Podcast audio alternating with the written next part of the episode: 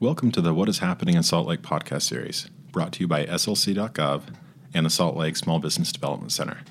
The purpose of the podcast series is to review topics relevant to Salt Lake based business owners and startups, as well as to highlight success stories from other entrepreneurs. Hi, I'm Shelby Cox, the Small Business Loan Officer with the Economic Development Loan Fund through Salt Lake City, and I'm here today with Jim Heron. Hi, Shelby. How are you? Good. How are you? Good. I'm with the Small Business Development Center here at the Salt Lake Community College. Great. So, Jim and I are going to be talking about cash flow today and how that impacts small business owners. So, let's jump right in. Some of us may have heard the phrase revenue is vanity, profit is sanity, but cash flow is reality. Can you explain a bit more what this means? Sure. You know, when we get into discussions or businesses get into discussions, the first question a lot of times they ask in the, about the financials of the business you know, what are your revenues? Especially if somebody's making great revenues, they love to spout that off. But that doesn't mean much if you don't know the other stuff. Profit is sanity because, yeah, we want to be making a profit. That shows that we're bringing something into the business, but it still doesn't give us the whole picture. And so, cash flow is reality. Cash is the lifeblood of the company. And so, cash flow is something that you need to know. And profit doesn't tell you if the company is really doing well. Hopefully it does, but a lot of times it doesn't. Yeah. So if a business owner is looking, maybe let's say like at a monthly profit, and they might think that that means they're doing great, but that doesn't always mean that they have great cash flow. So, can you talk a little bit more about the difference between those two things? You bet. Um, let me tell you about a company I worked with for, for 12 years. We were in the biomedical area doing research and development. We never made a profit in, in that whole time because we weren't selling, we were developing. Okay, so our profits by the time we sold the business were a negative $40 million. Thank goodness that didn't equal the cash that we had. We got our cash by investors, and that's how we grew the business. Um, so it didn't it the profit, you know, didn't tell us a lot. But the cash flow, it was always a question: what's your burn rate? How much cash do you have in the bank? Everything was about that from our investors and from our board and that kind of thing. So profit does not equal cash. And a lot of times companies will look at their bank account and they'll see their profit and loss statement and say, where did all this profit go? Where's my, you know, where's my profit? It doesn't look like that in the bank. So, yeah, if they are looking at their profit and loss statement and as we were talking about that doesn't clearly give the full picture, what other items do they need to be looking at specifically and keep an eye on with their finances? Well, they need to make sure they understand what's coming in and what's going out as far as cash goes. Let me tell you a little bit about a company that everybody knows probably, and that's Enron. Everybody was focused on Enron's profits, and it was making people a lot of money uh, on Wall Street and elsewhere. And they were the darling there. They were always growing. The stock price was just going nuts, and they could do no wrong. But the problem was that, well, let me tell you how the how the problem got found out they, they kept doing things to make their stock price go up, to make their earnings go up on a quarterly basis. And then one time, a kind of an inexperienced reporter, not that inexperienced, but but young reporter, said this kind of doesn't make sense. And she started looking a little bit closer into their financials, and the cash flow didn't make sense at all. And there were issues with it, and that's how this whole thing started. And it was a house of cards, and it crumbled. And if nobody's seen the documentary uh, Enron, the smartest guys in the in the room, uh, I recommend you you see that because you know first of all it'll it'll make you upset. but uh, second of all, you'll learn uh, that you know cash is what you need to keep track of, and that other things can be can be done to manipulate profits and those kind of things. But cash is cash, and and you want to understand that and you want to know where it comes from and where it goes. And so with a company, that's the biggest issue is is to make sure you know where your profit comes from and where it goes and where it's going to be coming from and where it's going to go in the future. Mm-hmm. So you work with a lot of small business owners, and do you see similar issues with them as these large companies we're discussing in the media?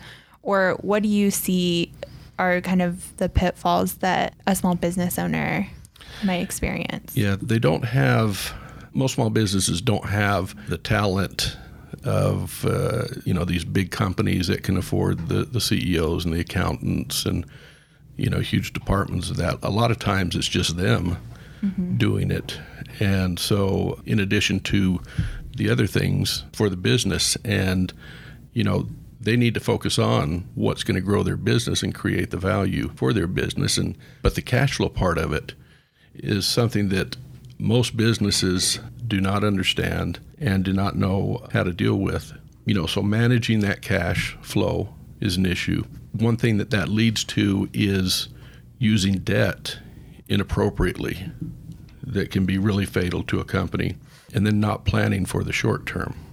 Mm-hmm. And so your profit and loss statement isn't going to tell you all that. Plus, financial statements are historical, so it's not going to tell you what's going to happen necessarily in the future but it gives you an idea about how things are going. So it's it's understanding. A lot of them don't understand how to how to look at a financial statement.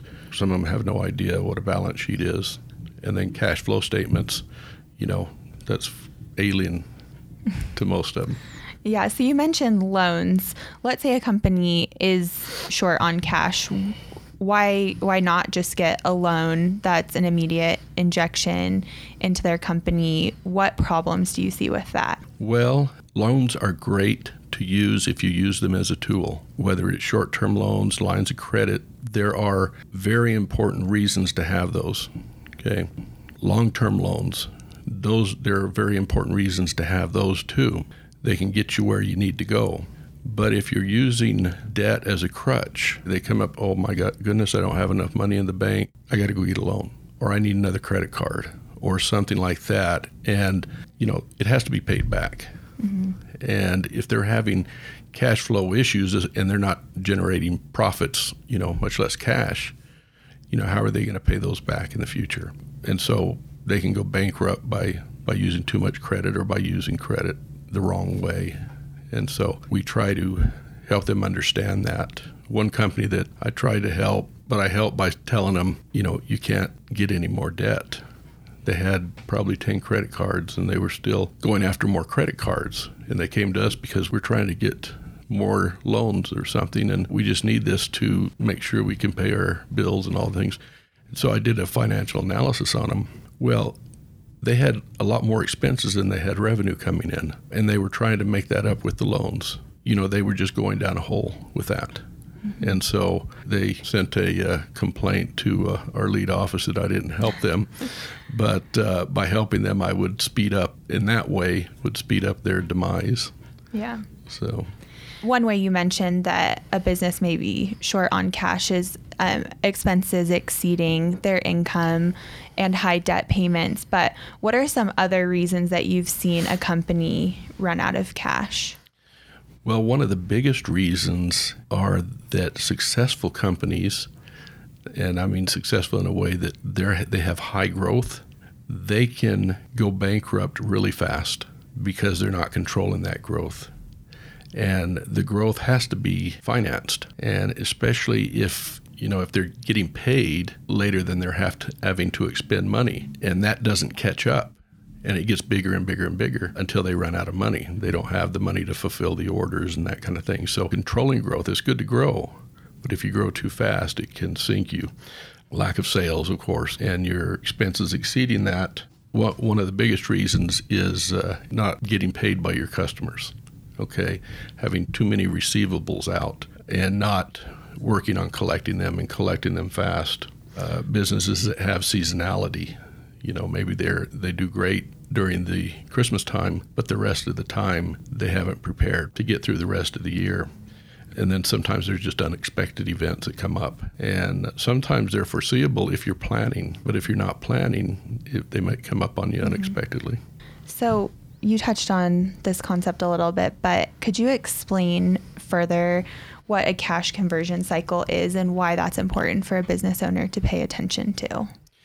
Yeah, well, the cash conversion cycle is basically a measure between a certain period of time of how much cash is coming and how much cash is going out during that time. So, besides your operations that are included on your P&L, you have to understand your balance sheet too to understand other sources and uses of cash. And the combination of those two create a cash flow statement. So, there's a cash conversion cycle where talk about just a transaction. Let's say you provide cabinets to new homes. Okay. You have to get the materials for those. You have to order them. You have to pay for them. You have to build the cabinets. They have to be installed. Then you have to get paid by the contractor for that. And usually they're the last ones paid. And so the time between when they have to pay for their materials and their costs and their labor and that kind of thing, between then and when they are paid can be a long, long time. And we call that the working capital void. So, how do you make it between those times? So, the, the key in cash flow management is to speed up and increase the cash that's coming in and to slow down and possibly decrease, but slow down cash is going out. Okay, so if a company is offering terms of 30 days, take the 30 days. You can take 30 days, pay it with a credit card, and take another 30 days before you're charged interest, and then you got 60 days. That's a way to slow things down. But that kind of thing, that's the basis of cash flow management speeding up the income, the inflow, slowing down the outgo.